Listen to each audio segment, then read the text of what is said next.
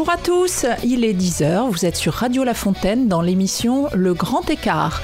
Et aujourd'hui, nous allons passer deux heures à découvrir l'évolution des instruments de musique de la préhistoire au temps moderne. Bon, principalement en Europe hein, pour aujourd'hui. Vaste programme.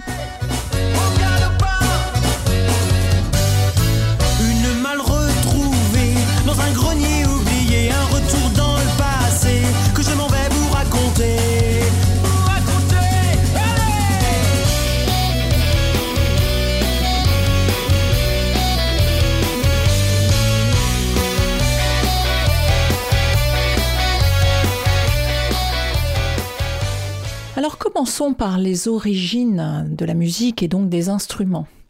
La musique a pu chercher à imiter les bruits de la nature avec une fonction liée à des croyances et des pratiques chamanistes, ou comme divertissement, ou encore avec une fonction pratique, par exemple le ray des animaux avec des appos.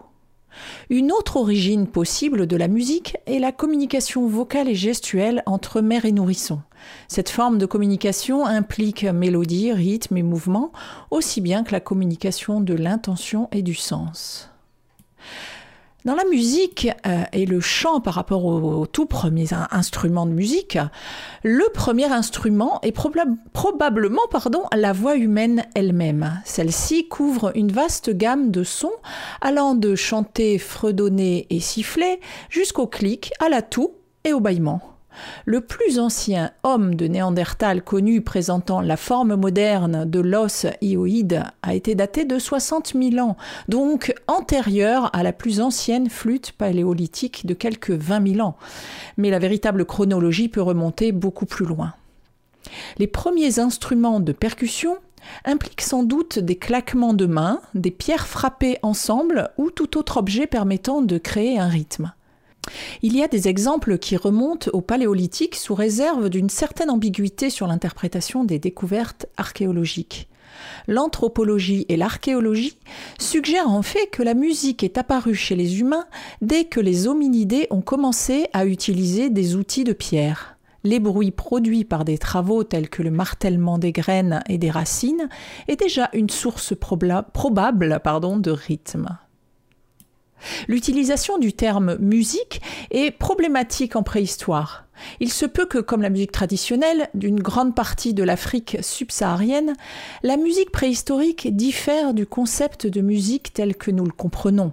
Traditionnellement, la musique est souvent reliée à la danse, à la religion ou à un culte. Le domaine de l'archéoacoustique utilise les techniques acoustiques pour explorer la préhistoire des sons ambiance sonore et instruments, y compris l'étude de la résonance des roches et des anciens lithophones, l'étude acoustique des lieux de culte tels que tombes et cercles de pierre, l'exploration d'instruments préhistoriques à l'aide d'essais acoustiques et la reconstitution de paysages sonores par l'archéologie expérimentale.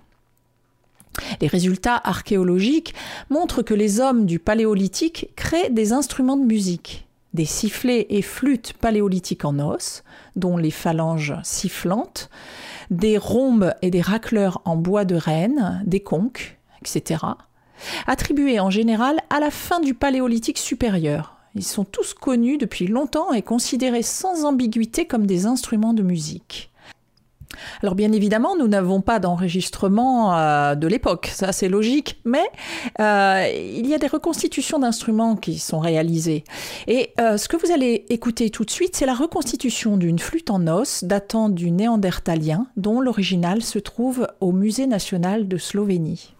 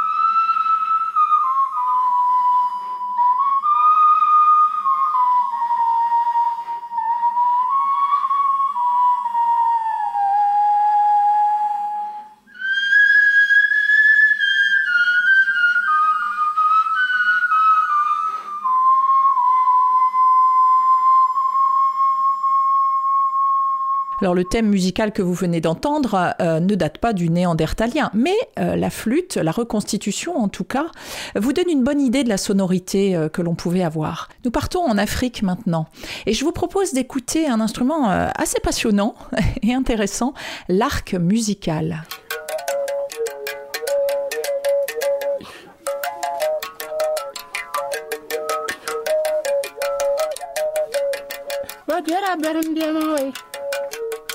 Fodira daranjano macha ele chanyire.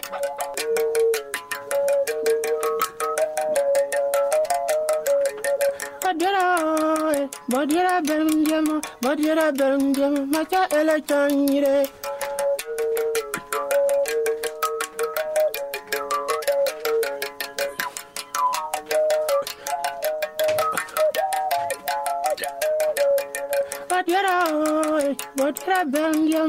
kugira byongeye mu majya iracyanyire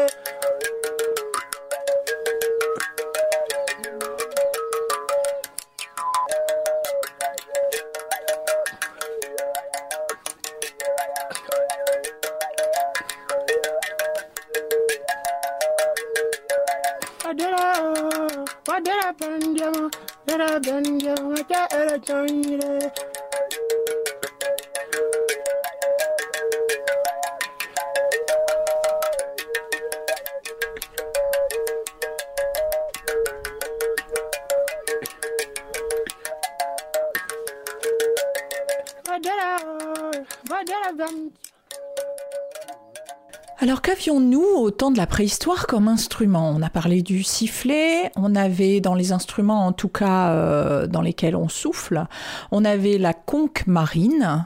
Dans les instruments, parmi les instruments avec des cordes, donc l'arc musical que l'on vient d'entendre, euh, il y avait aussi la lyre du taureau intéressant comme instrument. Et euh, par contre, dans les instruments euh, de percussion ou alors avec euh, des frappes, c'est-à-dire peut-être avec des marteaux ou des baguettes, nous avons le lithophone. Je vais vous faire écouter l'interview d'Éric Gontier. Alors Éric est ethno, pardon, au Musée national d'histoire naturelle.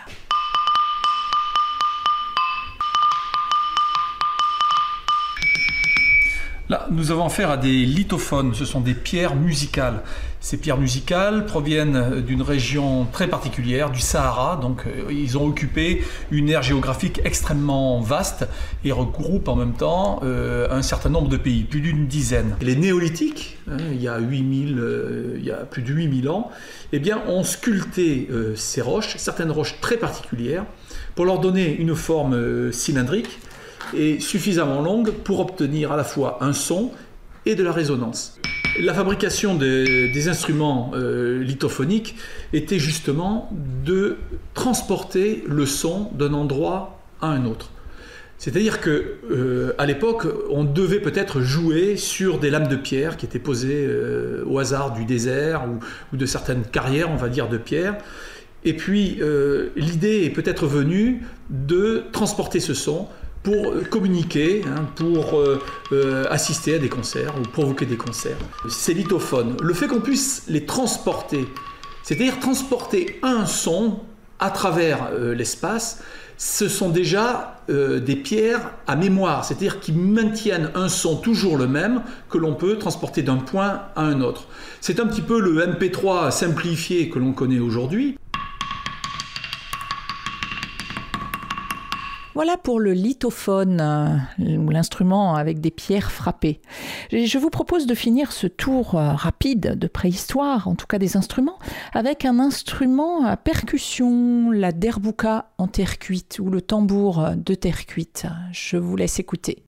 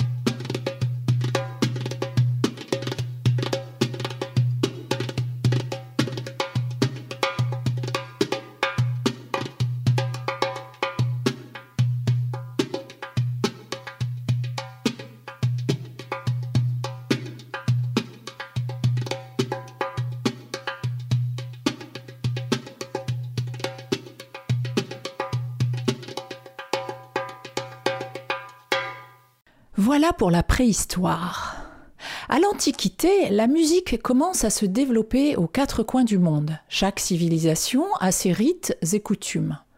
En Chine, la musique est indissociable de la poésie et de la danse, l'objectif étant de trouver un équilibre entre la terre et le ciel on voit émerger divers instruments tels que les instruments à vent, les flûtes essentiellement, des instruments à percussion, toujours les pierres sonores, les cloches et les gongs, et des instruments à cordes, les viols à archer et les sitars.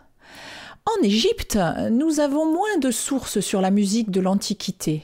Aucune trace de musique écrite pour cette période, malheureusement. Cependant, des peintures, des fragments d'instruments de musique et des papyrus laissent à penser que la musique et la danse avaient une place importante chez les Égyptiens. En Grèce, la musique est très présente. Elle prend déjà une place importante dans l'éducation. La musique de l'Antiquité grecque est certainement l'une des plus développées. Principalement vocale puis instrumentale, elle s'attache à divers styles musicaux, de la tragédie, de l'amour ou du comique. En Italie, à Rome, la musique antique est plus compliquée. S'appuyant sur euh, leurs amis grecs, ils ont donné un aspect plus populaire et moins noble. Malheureusement, les goûts pour l'art, de manière générale, s'est estompé dans le temps. La musique est tombée aux oubliettes. Il faudra attendre l'apogée du christianisme pour voir renaître de ses cendres la musique. Dans l'ensemble, la musique de l'Antiquité euh, avait un but principalement magique, comme éloigner les mauvais esprits, invoquer les dieux. J'ai pu retrouver une interview réalisée à Rome en moins 44 avant Jésus-Christ. Citared et Tubicène nous expliquent la musique romaine de l'Antiquité et ses instruments, notamment le tibia et le scabellum, le tuba et le cornu, la lyre, la concha. On les écoute.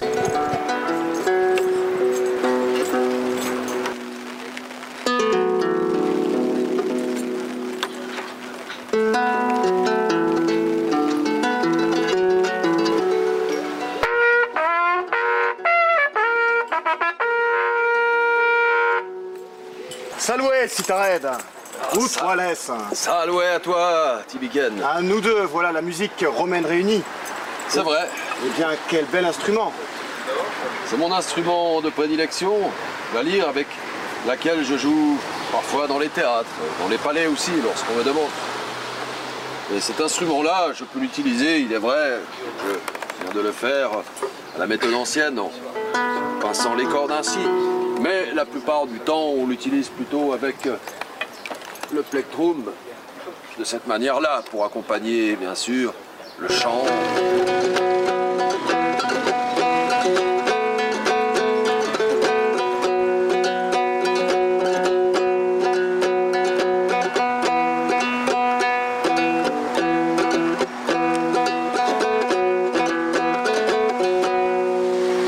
De manière beaucoup plus rythmique. Quelle belle sonorité. Merci. Et Ah, toi Alors ceci est un tuba. C'est une grande trompette droite d'origine étrusque. Elle nous sert particulièrement à démarrer la bataille, mais aussi à sonner la fin de l'état de guerre.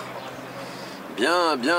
Oui, je connais le tubi lustrium, la lustration des trompettes, qui ont lieu effectivement au mois de mars. Mais dis-moi, comment se fait-il qu'on ne voit jamais de percussion Vous ne marchez pas au rythme du tambour comme les armées perses ou encore armées d'Égypte. Bah vois-tu, nous n'avons pas de cordes, nous n'avons pas de percussion, nous, dans l'armée romaine. Seuls les cuivres résonnent, car les cuivres sont l'apanage du dieu Mars et symbolisent l'état de la guerre chez les Romains. Il existe d'ailleurs deux types de cuivres. J'ai déjà présenté le tuba, il y a aussi le cornu. Le fameux cornu des légions. Alors le cornu est un l'ancêtre un petit peu du corps de chasse. Et euh, ce cornu est aussi d'origine étrusque. Son son est plus rock et moins agréable à l'oreille.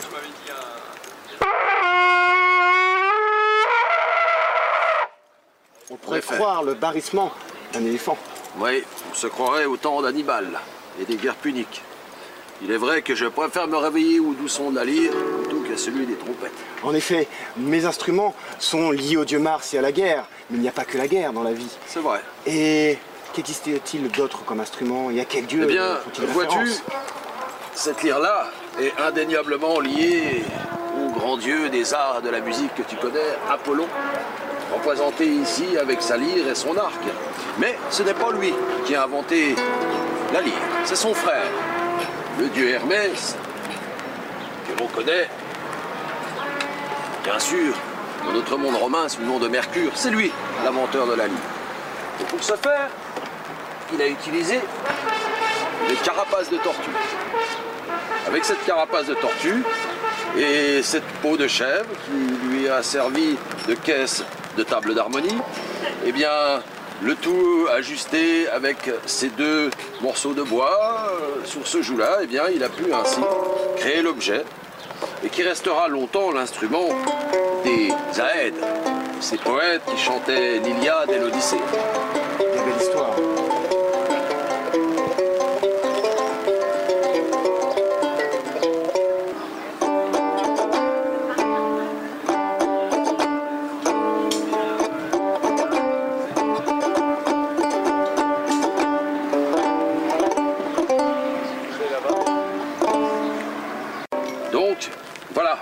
Si Mars est ton patron, Apollon est le mien. Mais il y a d'autres instruments, vois-tu. On dit par exemple que c'est Minerve, Athéna en Grèce, qui est l'inventrice de cet instrument. La tibia, que tu connais, que l'on utilise bien sûr dans tous les rituels, les cultes impériaux et encore d'autres bien sûr événements, festivités aussi en palais. Tibia que l'on appelle en Grèce d'ailleurs la holos. Voilà donc l'instrument inventé par Minerve, Athéna. Et cet instrument-là, eh bien, euh, elle l'a maudit à cause de la difformité faciale qui était la sienne lorsqu'elle en jouait. Et c'est le malheureux Martias, bien sûr, que tu connais, ce faune, qui a récupéré pour son grand malheur cet, cet instrument avec lequel il a ajouté contre Apollon. Ça lui a valu d'ailleurs le fait d'être écorché vif. Charmant.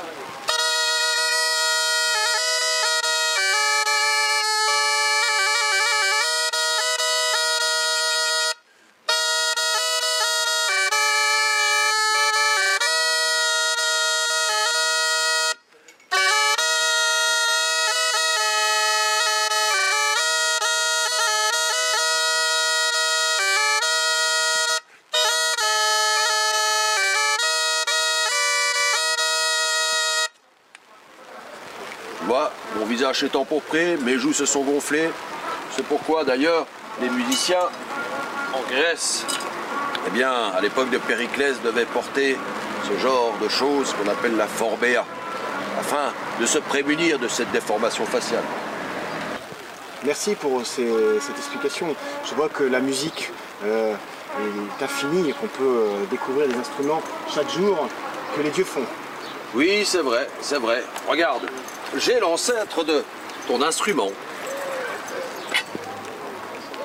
Eh Un oui, coquillage oui, la conque, la concha, comme on la nomme à Rome, ou encore Caronia Tritonis, c'est l'instrument de Triton, fils de Neptune, le dieu de la mer. Et l'on dit d'ailleurs que cet instrument a le pouvoir de réveiller les vents marins et de créer des tempêtes.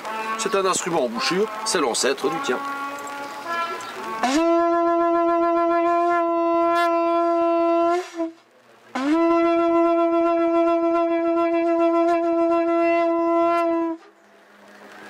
Fonctionne très bien, n'est-ce pas? En effet. Mais tu m'as parlé de percussion. Alors tu à me montrer et d'où viennent-elles? Eh bien oui, j'ai justement cette percussion qui est, euh, qui est utilisée avec cet instrument que je viens d'utiliser. La voici, le fameux scabellum. Alors évidemment, on ne paye pas un musicien pour jouer simplement de cet instrument, sans jouer d'autres instruments, mais par contre, évidemment, nous l'utilisons avec la tibia. Ainsi, nous pouvons rythmer notre musique grâce à cette double semelle sur lesquelles sont fixées eh bien, des cymbales. Alors ce n'est pas une, pas, ce pas une invention romaine. Cet instrument-là, au départ, se nomme kloupessa et il est grec. Ah, Comme tu le sais, nous autres Romains avons euh, pris à ces nombreux peuples que nous avons vaincus, eh bien, tout ce qui nous intéressait parmi ces choses-là, c'est l'instrument de musique. J'ai hâte d'apprendre ça.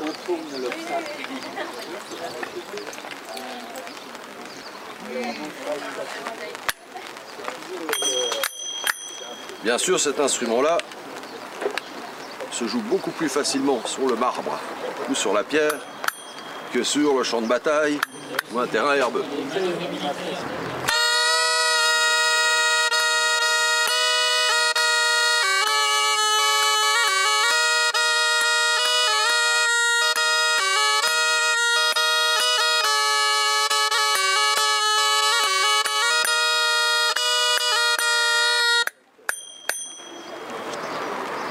Le scabellum.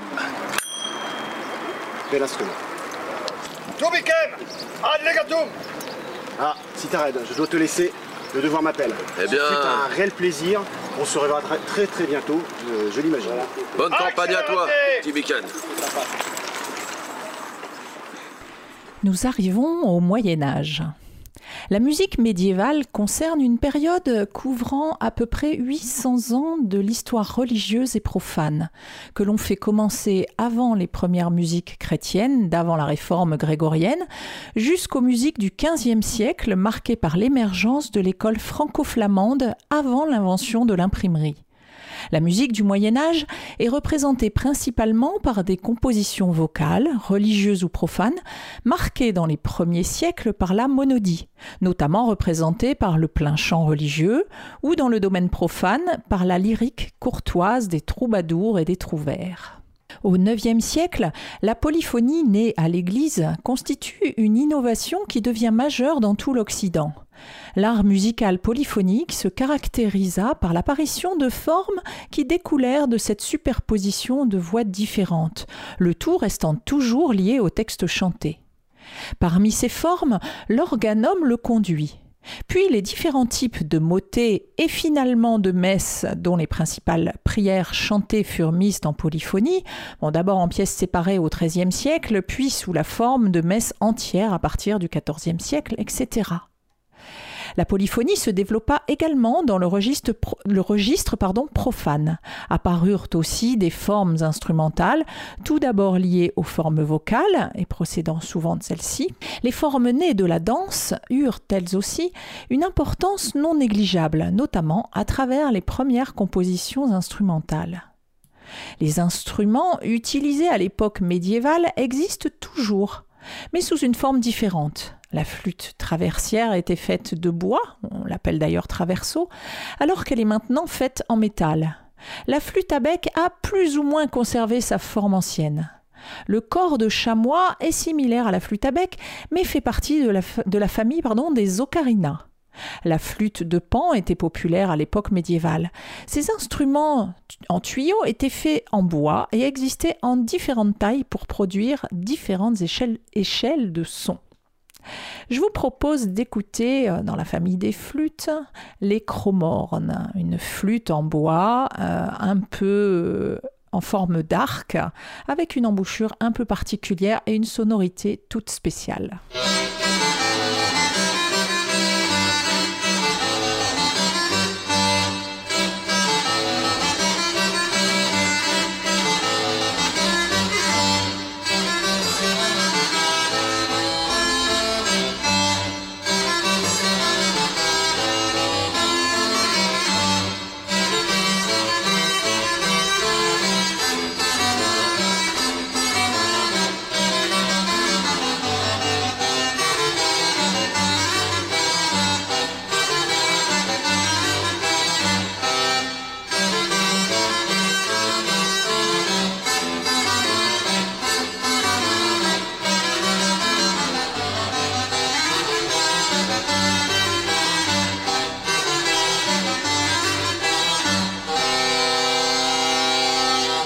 La musique médiévale utilise de nombreux instruments à cordes pincées comme le luth, la mandore, la guiterne et le psalterion. Le dulcimer, similaire en structure au psalterion et à la cithare, est au début à cordes pincées, mais devient à cordes frappées au XIVe siècle avec l'arrivée de nouvelles technologies permettant de fabriquer des cordes en métal. La lyra byzantine est le premier instrument à archer documenté en Europe. Le géographe perse Ibn Kouradabi, mort en 911, classe la lyra byzantine dans les instruments à archer, comme le rabab, et la classe dans les instruments typiques byzantins avec l'urgun, un orgue, le siliani, probablement une sorte de harpe ou de lyre, le salange, probablement une cornemuse. La vielle à roue est un instrument à cordes frottées par une roue en bois au lieu d'un archer. La roue est tournée avec une manivelle pendant que la main gauche du musicien joue la mélodie sur un clavier. Les instruments sans caisse de résonance comme la guimbarde sont aussi populaires à l'époque. Des versions primitives d'orgue, de fiddle ou vielle et de trombone appelées sac-boot existent déjà. Je vous propose d'écouter euh, La Vielle à roue justement. Euh, c'est également ce que je vous ai fait écouter en début d'émission. Bon, évidemment version moderne, mais je l'ai trouvé sympa et que vous réentendrez à la fin de l'émission.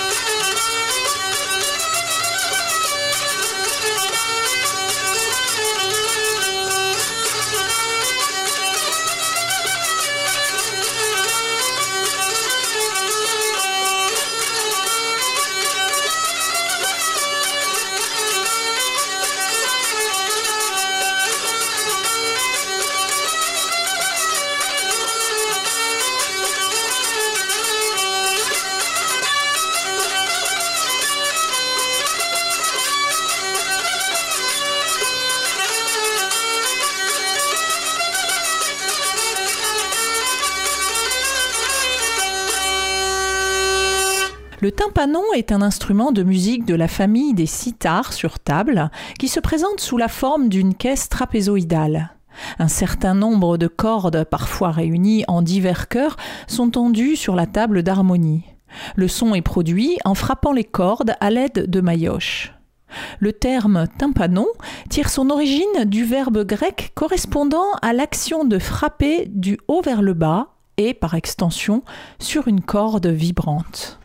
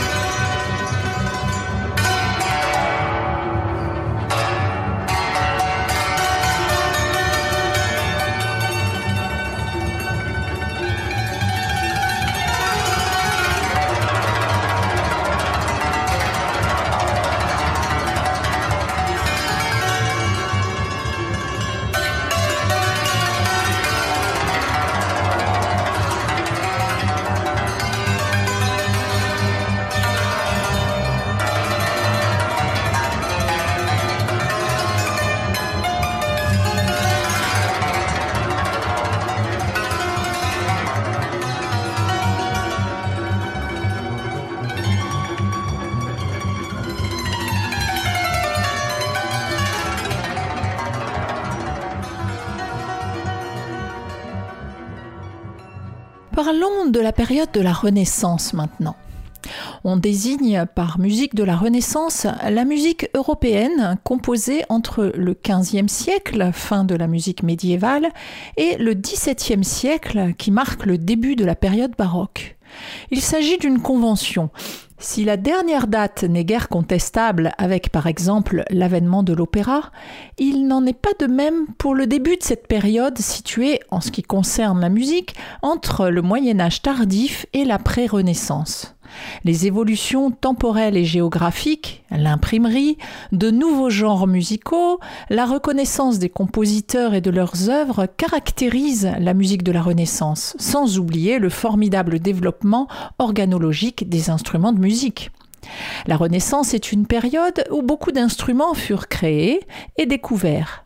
Certains étaient déjà connus durant l'Antiquité ou au Moyen Âge, d'autres furent créés à la Renaissance. Parmi ces derniers, la famille des chromornes n'a été utilisée que pendant cette période. D'autres, telles la trompette, ont subi quelques modifications avec le temps et sont encore utilisées aujourd'hui. Dans les instruments à cordes, on peut citer la viole de gambe, la viole de braccio, la lyre, la harpe. C'est une innovation de la Renaissance d'ailleurs. Hein. Euh, le luth, la cithare, la vihuela, le violon, qui apparaît dans les années 1520 dans un rayon de 80 km autour de Milan, en Italie, et la vielle à roue. Dans les bois, Citons euh, la flûte à bec, la flûte traversière, la flûte de pan, la chalomie, la bombarde, qui appartient à la même famille que la chalomie d'ailleurs, la doucenne, c'est un basson renaissance, le chromorne toujours, la cornemuse, le grail, aussi appelé hautbois occitan ou graal. Dans la famille des cuivres, nous avons le cornet à bouquin, la saqueboute ou la trompette par exemple. Et pour finir, les instruments à clavier, avec le clavecin, le virginal, l'orgue ou l'orgue de Barbarie. N'oublions pas tout de même, parce que ça fait partie des instruments, ceux de percussion, avec le tambour de basque, couramment appelé tambourin. Je vous propose d'écouter le son du cornet à bouquin. Alors j'ai pas trouvé de cornet à bouquin seul pour bien vous faire entendre cette sonorité toute particulière, mais euh, évidemment je l'ai trouvé avec l'arpeggiata et je vous propose une chanson italienne. Écoutez bien cette sonorité au début, très douce et assez incroyable.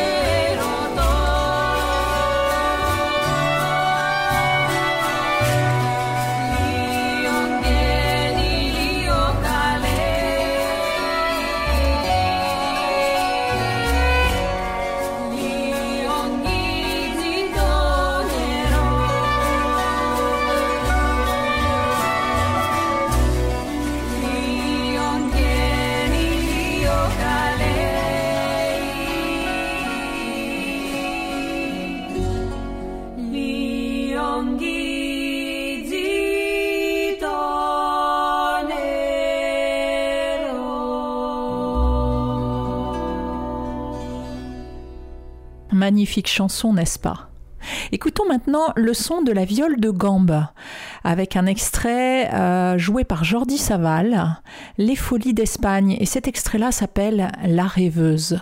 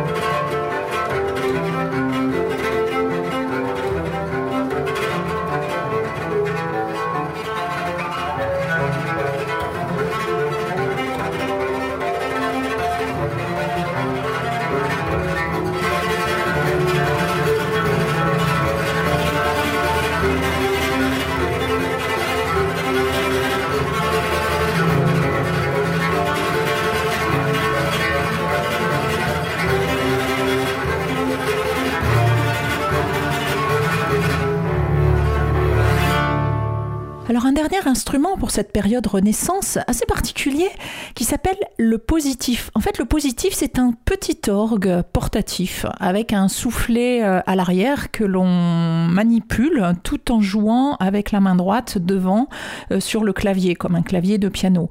Je vous laisse écouter cet extrait et découvrir la sonorité de cet instrument assez méconnu.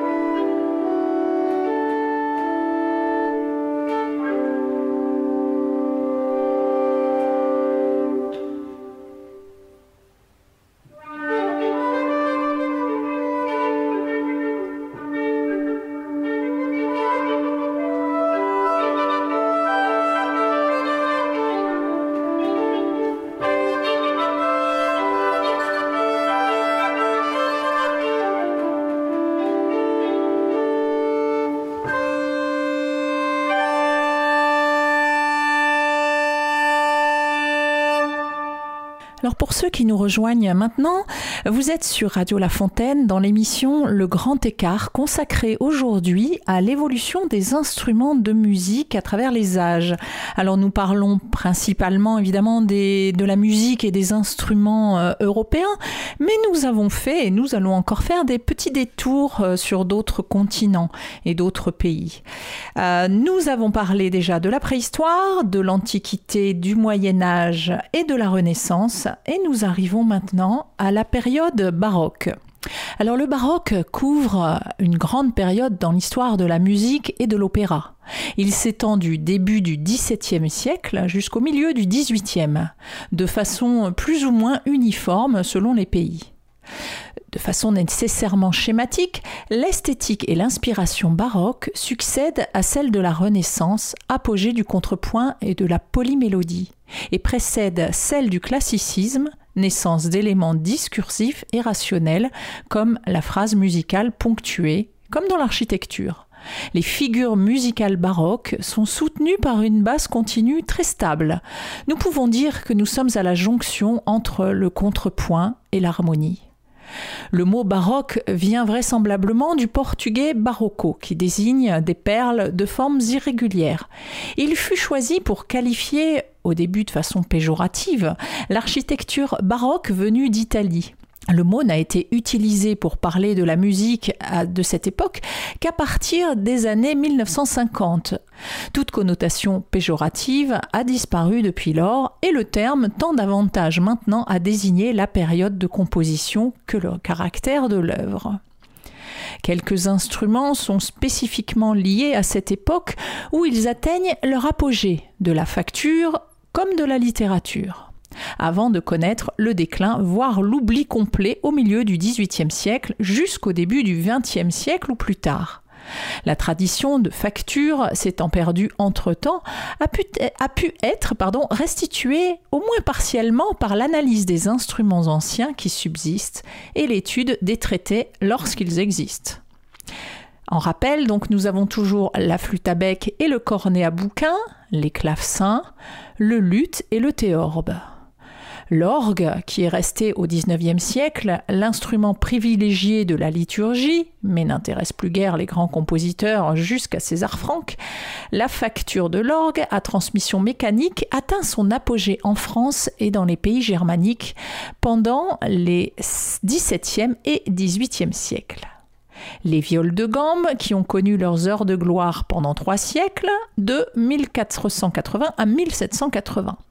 Et enfin, le violon baroque, à partir du 19e, les violons ont subi des changements de caractère esthétique et sonore. Alors je me devais de vous faire écouter un instrument typique de l'époque baroque, la flûte à bec.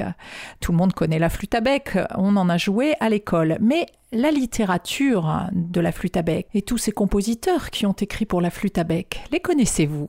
Je vous propose un extrait d'un concerto de Vivaldi avec un interprète absolument fabuleux.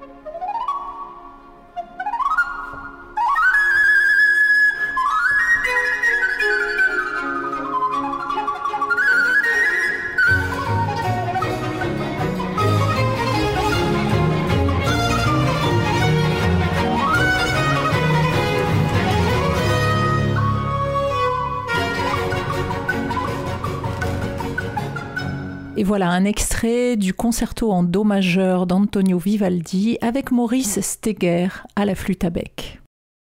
La lira de braccio, littéralement lyre de bras, est un instrument à cordes et à archets de la Renaissance européenne, probablement dérivé de la vielle, cependant que son nom italien, lyra, est dû à la volonté des humanistes italiens de la Renaissance de relier l'instrument à l'Antiquité. Concurrencé par le luth et le lyrone pour l'accompagnement du chant, l'instrument disparaît rapidement après 1540 et totalement au milieu du XVIIe siècle. On écoute un extrait.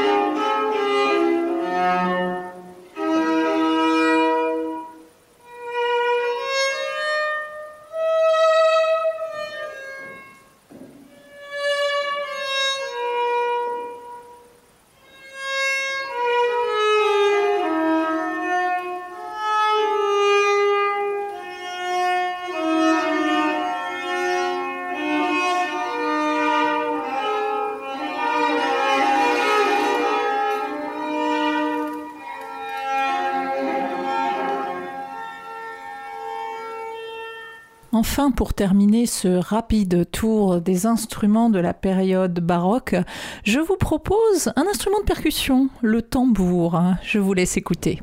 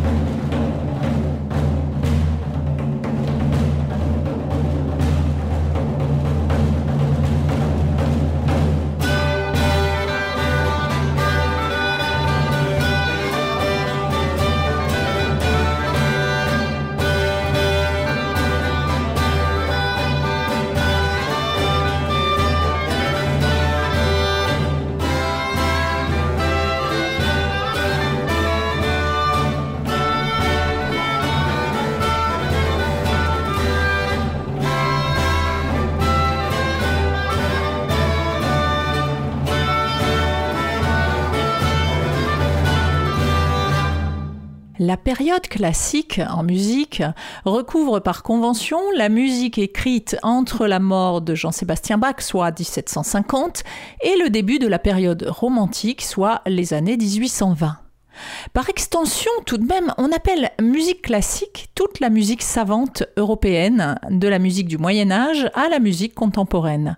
Il convient donc de bien dissocier la musique de style classique, dont les compositeurs phares sont Gluck, Boccherini, Clementi, Gossec, Piccini, Cimarosa, Haydn, Mozart, ou certaines des premières œuvres de Beethoven et de Schubert avec la musique classique, dite encore musique savante, opposée à la musique populaire en Occident ou ailleurs. On parle de musique classique indienne par exemple. Au niveau des instruments, le corps naturel est un instrument de musique de la famille des cuivres. C'est l'ancêtre du corps d'harmonie et l'évolution du corps baroque. Apparu au début du XVIIIe siècle, il fut utilisé pendant la période classique et toute la période romantique jusqu'au début du XXe siècle. Il s'agit d'un corps dépourvu de piston. Durant le jeu, la longueur du tube, et donc la tonalité de l'instrument, reste immuable. Certains modèles possèdent des dispositifs plus ou moins rapides pour modifier la longueur du tube en dehors du jeu. D'autres, les plus anciens, sont condamnés par leur facture à rester dans leur tonalité. Le corps naturel n'est pas un instrument chromatique. Les sons émis sont les différences harmoniques de la note fondamentale de l'instrument liées à la longueur du tube. Pour jouer une partie des notes situées entre les harmoniques, le corniste utilise la technique des sons bouchés, consistant à utiliser la main droite pour boucher entièrement ou partiellement le pavillon, faisant varier ainsi la hauteur du son. On écoute.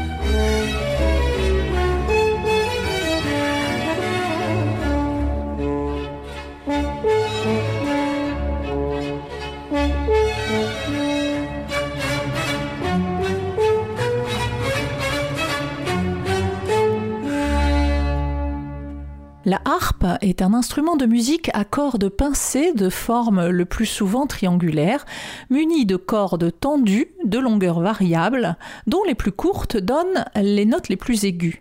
C'est un instrument asymétrique, contrairement à la lyre dont les cordes sont tendues entre deux montants parallèles. L'instrumentiste qui joue de la harpe est appelé harpiste. On écoute un extrait de harpe classique.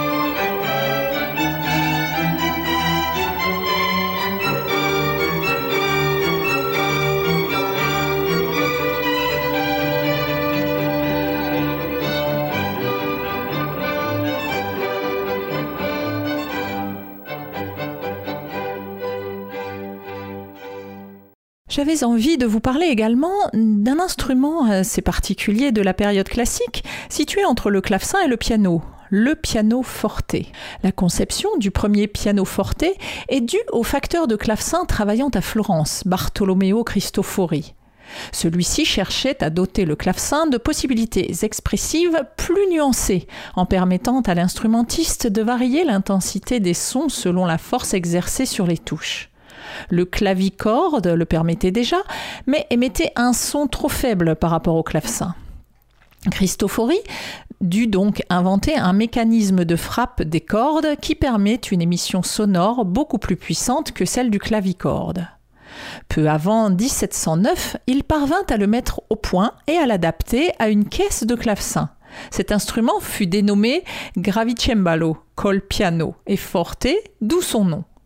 L'aspect extérieur était celui du grand clavecin. Le mécanisme fut ensuite perfectionné par Johann Gottfried Silbermann.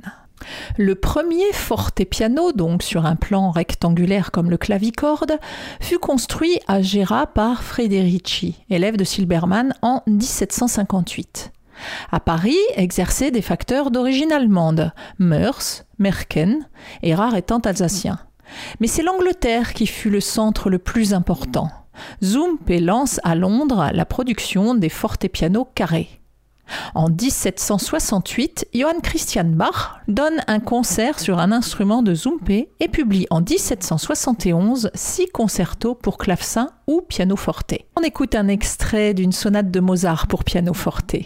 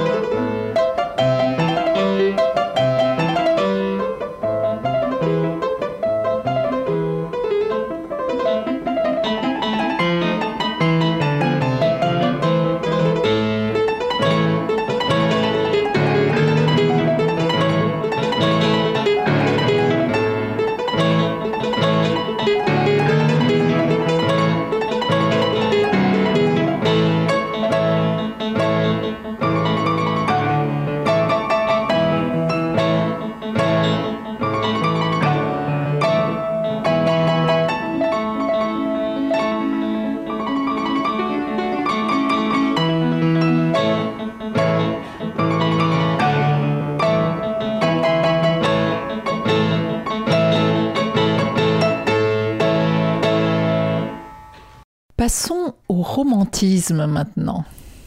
L'expression musique romantique désigne un type de musique qui domine en Europe tout au long du XIXe siècle. Ce courant musical, aux formes variées qui met au premier plan l'expression de l'émotion, s'inscrit dans le mouvement esthétique européen du romantisme qui touche les arts et la littérature sous l'influence de l'Angleterre et de l'Allemagne, où s'approfondit une nouvelle sensibilité à partir de la fin du XVIIIe siècle. De nombreux compositeurs célèbres s'illustreront dans cette longue période, aussi bien dans la musique instrumentale et orchestrale que dans l'art lyrique et vocal. Le piano forte, en remplaçant le clavecin, permet désormais d'exploiter de puissants contrastes de dynamique. De la même façon, l'orchestration devient de plus en plus audacieuse et élaborée, d'autant plus que certains instruments, comme le corps, sont modifiés par les facteurs d'instruments de manière à devenir plus maniables. Les sonorités inventées par les romantiques sont particulièrement colorées et évocatrices, davantage en tout cas que chez des classiques comme Haydn ou Mozart. À la jonction de ces deux courants se situe la puissante personnalité de Ludwig van Beethoven, dont les premières œuvres se rattachent à l'esthétique classique, tandis que celles de sa maturité sont considérées comme le début du romantisme musical. Tout au long du XIXe siècle, la musique romantique conservera dans ses caractéristiques une certaine continuité une homogénéité temporelle de style que les autres formes artistiques du romantisme ne connurent pas. À la base de cette continuité se trouve peut-être une idéologie philosophique. La musique devenait enfin une réelle forme d'art. La musique commençait à prendre une toute autre dimension. Elle n'était désormais plus considérée comme un art mineur, œuvre d'artisan. Par conséquent, ce qui caractérise la musique romantique est surtout l'individualité dans les styles. Cette époque incarne avant tout la liberté. Au niveau des instruments de cette période, je voudrais vous parler d'un premier instrument avant, le basson. Le basson est un instrument de musique avant de la famille des bois qui apparaît à la fin du XVIe siècle en Italie sous le nom de fagotte. Il est formé d'un long tuyau de perce conique d'environ 2,50 m de bois précieux, principalement l'érable ou le palissandre, replié sur lui-même que l'instrumentiste, appelé bassoniste, tient sur son côté droit. Le bonnet est orienté vers le haut, la grande branche et la petite branche sont reliées entre elles par la culasse en forme de U très serrée.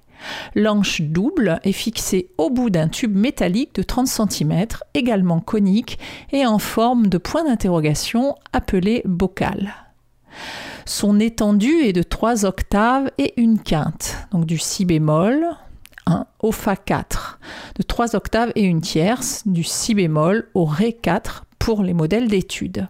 Cette étendue importante, comme pour le violoncelle, le place à la fois dans les registres de basse ou de ténor, d'où son utilisation fréquente par deux, le premier jouant dans le médium aigu, le deuxième jouant dans le grave. Sa musique est écrite en clé de Fa, Ut4 ou Sol. On écoute la sonorité du basson.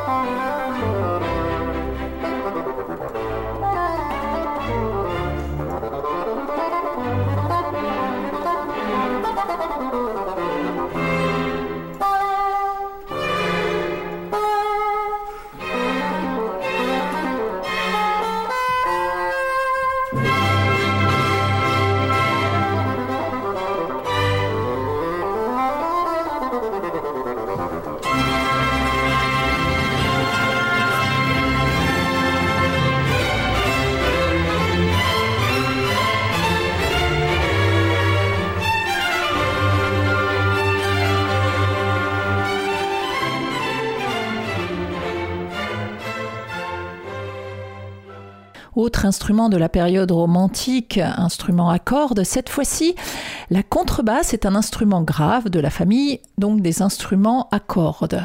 Vous avez le violon, l'alto, le violoncelle, la contrebasse. Avant l'octobasse, la contrebasse est le plus grand, entre 1m60 et 2m05. C'est l'un des plus graves instruments de cette famille. À la différence des autres instruments, euh, dont j'ai cité les noms tout à l'heure, qui s'accordent en quinte, celle-ci s'accorde aujourd'hui en quarte, essentiellement pour des raisons de facilité de doigté. Elle peut se jouer en frottant les cordes avec l'archet ou en les pinçant avec les doigts. On appelle ça pizzicato. La contrebasse est très utilisée en musique classique au sein des orchestres symphoniques et en musique contemporaine. En jazz, elle fait partie de la section rythmique. La contrebasse est également utilisée dans les autres styles, hein, comme le blues, le bluegrass, le rock and roll, le rockabilly, le jazz rap, le tango et depuis peu dans le hard rock ou le heavy metal. Et pour vous faire découvrir la sonorité de cet instrument, je vous propose un duo formé par la contrebasse bien sûr et un violoncelle.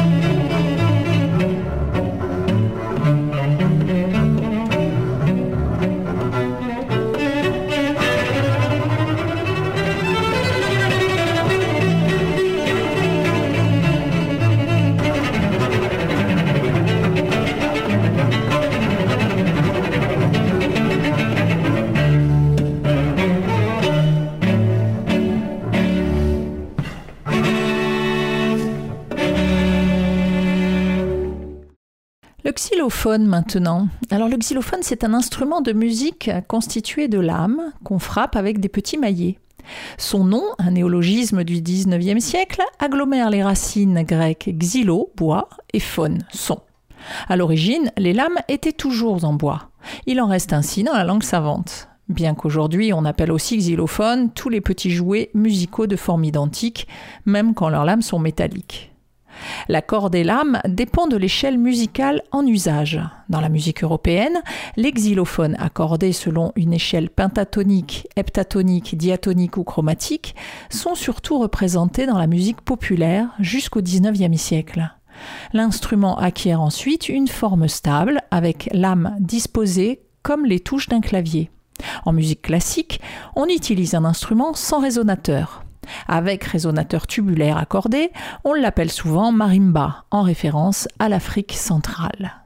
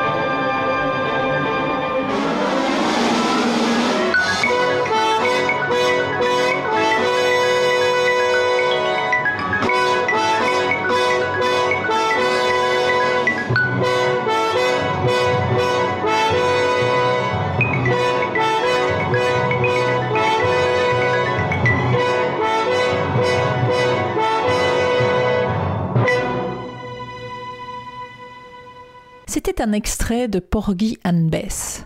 Et nous arrivons à la fin de cette émission. Oh, pas tout de suite, hein. nous avons encore ce qu'on appelle, euh, en termes de période, les temps modernes. Les temps modernes. On désigne souvent la musique moderne, la musique savante composée pendant la première partie du XXe siècle, le terme de musique contemporaine pouvant s'appliquer à la deuxième moitié.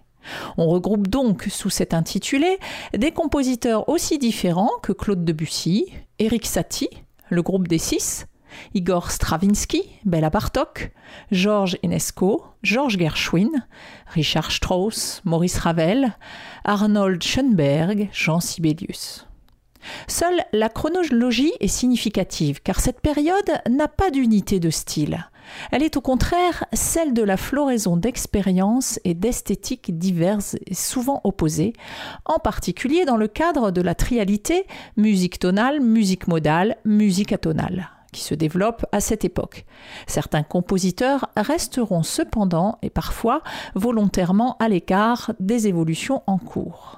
Alors musiques actuelles est un terme institutionnel créé par les directions régionales des affaires culturelles en France. Ce terme désigne certaines musiques actuelles utilisant des amplificateurs. On peut également trouver des expressions musique amplifiée ou musique actuelle amplifiée. Ces termes ont vu le jour euh, au début des années 90 dans une logique de reconnaissance de la part des institutions de ces musiques au travers d'opérateurs culturels et par la mise en place de dispositifs de financement favorisant la création, la pratique, l'enseignement et la diffusion des musiques amplifiées. Musiques actuelles est une appellation non contrôlée, utilisée par le ministère de la Culture donc lors de la création de la Commission nationale des musiques actuelles le 7 décembre 1971, puis par la circulaire d'août 98 sur les SMAC. Vous avez la mise en place du soutien apporté par l'État aux scènes de musiques actuelles, remplaçant le programme Café Musique initié en 1993. Le ministère reconnaissait ainsi des pratiques musicales populaires qui n'étaient pas ou étaient insuffisamment prises en compte dans les politiques publiques. Cette reconnaissance s'inscrit dans une histoire plus longue qui débute avec l'arrivée du rock en France à la fin des années 1955. L'expression musique actuelle a été utilisée en l'absence de consensus de l'ensemble des membres de la commission par une autre appellation, musique plurielle, populaire, amplifiée, contemporaine, vivante tout en étant conscient des différences entre les genres musicaux qu'elle englobe, pardon, le jazz, le rock, la chanson, la musique traditionnelle, le rap, la techno ou les musiques électroniques, et des implications sociales des groupes sociaux concernés. Premier instrument que je voulais vous faire entendre, un instrument très très peu connu, le sous-bassophone. Alors le sous-bassophone ou sousaphone, souvent abrégé en souba ou sousa, est un instrument de musique de la famille des cuivres appelé, apparenté pardon, au tuba contrebasse. Les dénominations sous-bassophone et sousaphone désignent tous deux donc le même instrument. Il est souvent confondu à tort avec les licons. Le sous-bassophone a été mis au point en 1893 par Pepper, un facteur d'instruments de Philadelphie. C'est ce facteur qui a imaginé son nom anglais, sousaphone, en hommage à un commanditaire, le chef de fanfare John Philip Sousa. Le sous-bassophone est une évolution de l'hélicon, qui date euh, de 1845 en Autriche, lui-même cousin du cimbasso italien. Il a ensuite été développé et produit à grande échelle par Kohn aux États-Unis à partir de 1898.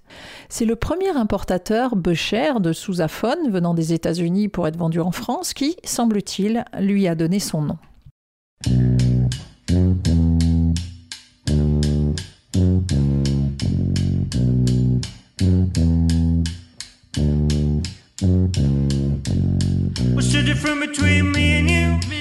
me and you. What's the difference between me and you? Me and you, me and you.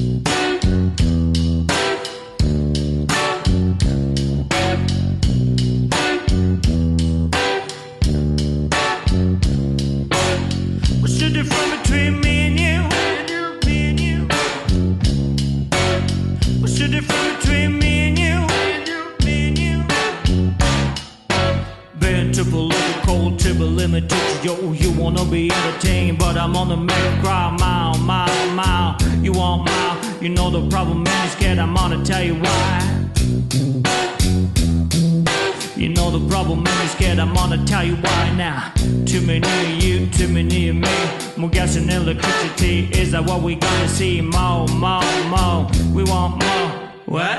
Dylan in the Gulf of Mexico. What's the difference between me and you? What's the difference between me and you? Double X, jungle ratchet, climbing chest, the mango, to the mango, head back to the head. Told you once, you don't get it. Told you twice, you gon' get head now. Told you once, you don't get it. Mm. Told you twice, you gon' get head.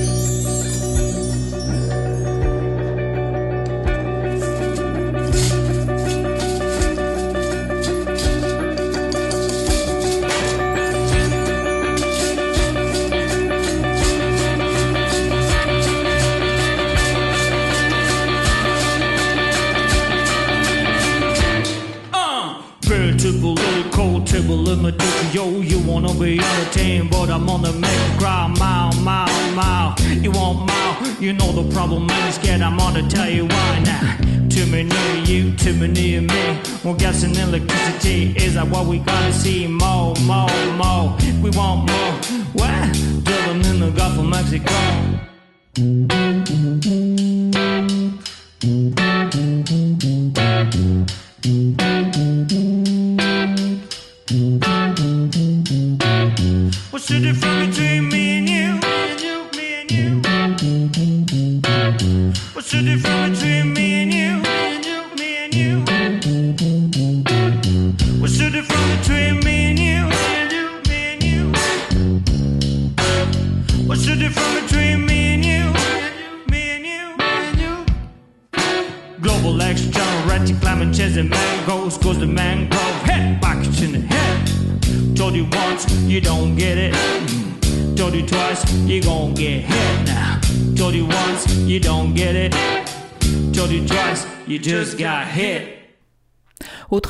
Très connu donc de cette période que nous vivons actuellement, la guitare électrique. Alors, c'est un type de guitare qui produit des sons grâce à des capteurs électromagnétiques. Vous connaissez tous la guitare acoustique. Voilà, c'est la même, sauf, enfin presque, pas tout à fait la même forme, mais euh, on a donc des capteurs électromagnétiques.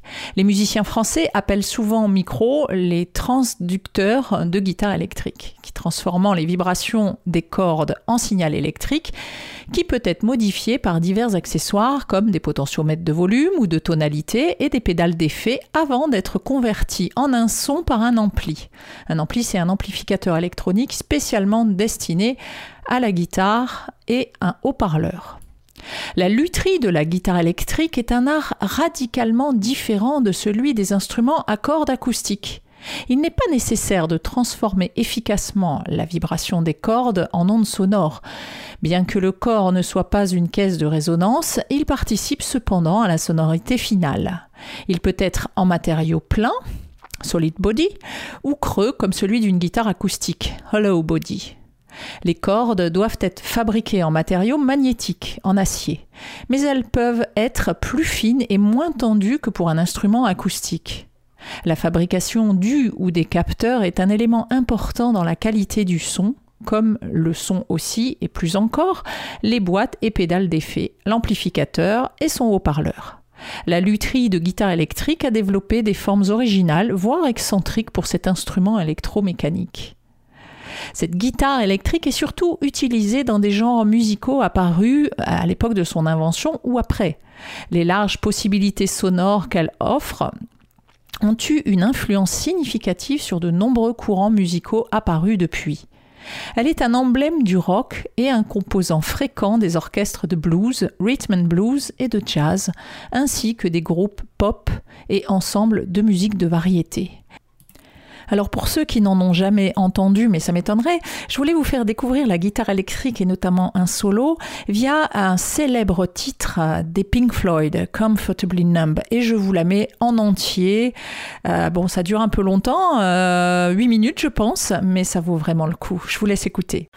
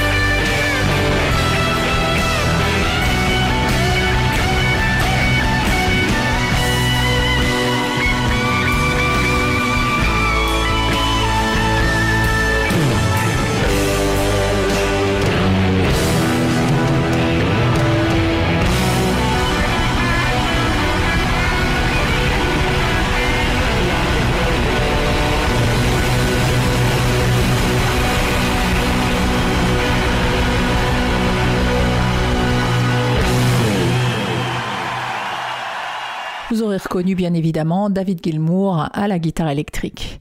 Et je ne pouvais pas terminer cette émission sans vous parler forcément, si à la guitare, de la batterie. Alors la batterie, c'est quoi? C'est un ensemble d'instruments de percussion, des fûts et des cymbales, disposés pour être joués par une seule personne à l'aide de baguettes et de pédales. La batterie a vu le jour au début du XXe siècle, en 1906. Les principaux éléments qui le composent, grosse caisse, caisse claire et cymbales, existaient déjà au sein des orchestres classiques et des fanfares militaires.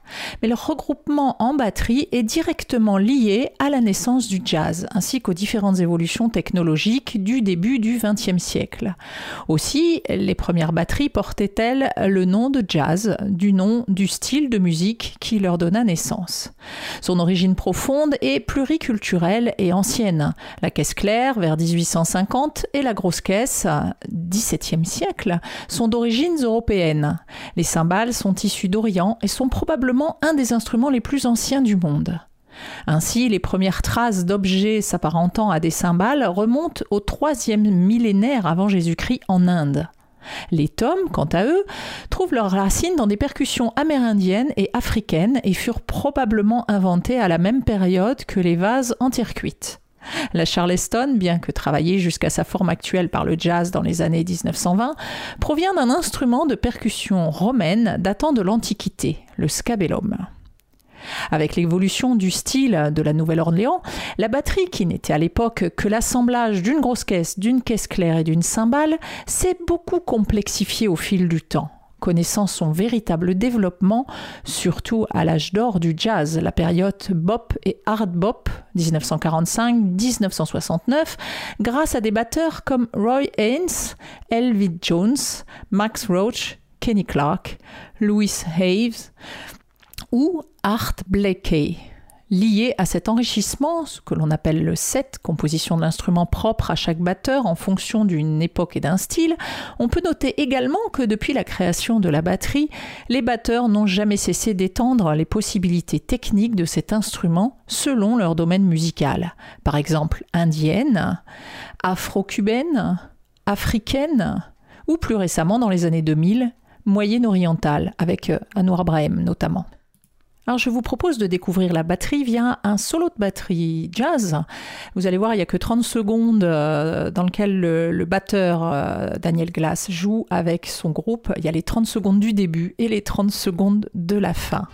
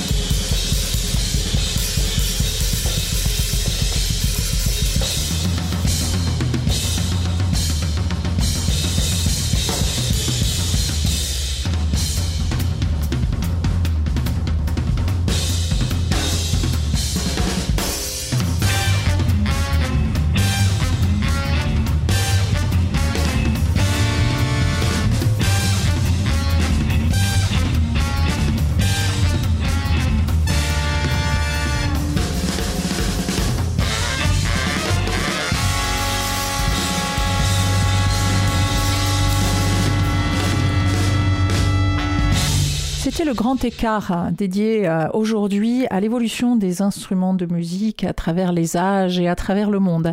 J'espère que cette émission vous a plu. Je vous remercie de nous suivre. Je vous remercie de votre fidélité. Je vous donne rendez-vous euh, pour un prochain grand écart dans un mois, début du mois de janvier. À très bientôt. Au revoir.